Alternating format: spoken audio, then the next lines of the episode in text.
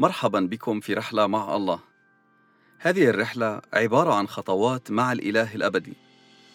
عزيزي المستمع، عزيزتي المستمعة، سنتأمل في الكتاب المقدس بشكل متسلسل حتى نكتشف ما يريد أن يقوله الله لنا. تأمل اليوم في أعمال الرسل الإصحاح الرابع عشر ومن العدد الأول حتى العدد السابع. وحدث في إيقونية أنهما دخلا معا إلى مجمع اليهود وتكلما حتى آمن جمهور كثير من اليهود واليونانيين ولكن اليهود غير المؤمنين غروا وأفسدوا نفوس الأمم على الإخوة فأقاما زمانا طويلا يجاهران بالرب الذي كان يشهد لكلمة نعمته ويعطي أن تجرى آيات وعجائب على أيديهما. فانشق جمهور المدينة فكان بعضهم مع اليهود وبعضهم مع الرسولين. فلما حصل من الأمم واليهود مع رؤسائهم هجوم ليبغوا عليهما ويرجموهما شعرا به فهربا إلى مدينتي ليكاونيه لسترا ودربة وإلى الكورة المحيطة وكانا هناك يبشران. في هذا النص بنشوف كيف إنه بولس وبرنابا بيتوجهوا لإيقونية وأول ما بيدخلوا هناك بيروحوا لمجمع اليهود. مثل ما تعودوا بيروحوا أولا لليهود اللي رسالة الخلاص وعمل المسيح أولا كان إلهم. فلما بيدخلوا بيشاركوا معاهم بيتم الانقسام المعتاد عليه. جزء بيآمنوا والجزء الآخر ما بيآمنوش. في الناس اللي آمنوا بنلاقي في يهود وبنلاقي في يونانيين أي أمم. لكن اللي ما آمنوش وحقدوا وغروا وحاولوا إنهم يفسدوا إيمان المؤمنين الجداد كانوا من اليهود. بولس وبرنابا قعدوا وقت طويل في هاي المدينة بيشاركوا في رسالة الخلاص. وهم بيعملوا هيك. الله كان بيأيد الكلمة بالآيات والعجائب. يعني بيشاركوا عن نعمة المسيح وبيصلوا للمرضى بيصلوا للتعبانين والله بيأكد الكلمة اللي بيشاركوا فيها من خلال المعجزات والعجائب. بيوري إنه من خلال هذه الأعمال اللي الله بيعملها إنه هاي الرسالة رسالة صحيحة معطاة من عندي.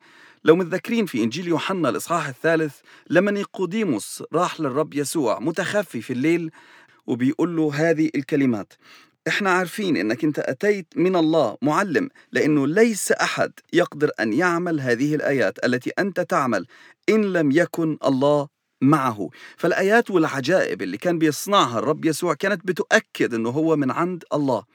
وهذه الآيات والعجائب الآن بترافق بولس وبرنابا والله بيعملها حتى يأكد ويأيد علشان الناس اللي بيدوروا على الله يقدروا يلاقوه. وبعد هيك بيحاولوا إنهم يرجموهم ويهاجموهم.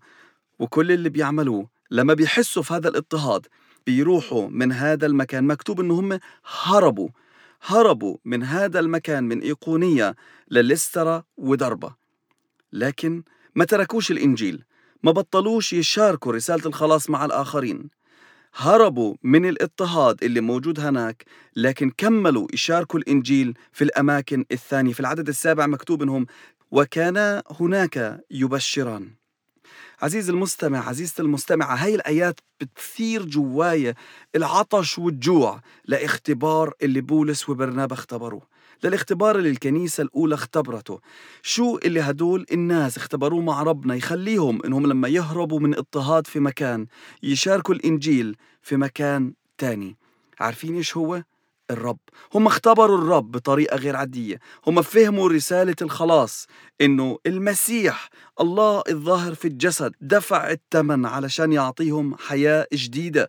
ومثل ما بيقول بولس في روميا 6 إنه إحنا متنا مع المسيح وقمنا معاه. بالتالي الحياة اللي هم عايشينها كانوا فاهمين إنها مش ملكهم مش إلهم هم لكن حياة الرب ملك الرب. وفي كل الاضطهاد اللي بيمرقوا فيه كانوا بيروحوا لأماكن تانية يشاركوا رسالة الخلاص. ما كانوش بيوقفوا لأنه الله بيستحق إنه رسالته تنشر والناس بيستحقوا إنه هم يسمعوا الرسالة وهذا قرارهم هم إذا كانوا بيآمنوا أو مش بيآمنوا. لكن الرسل ما وقفوش يشاركوا هاي الرسالة.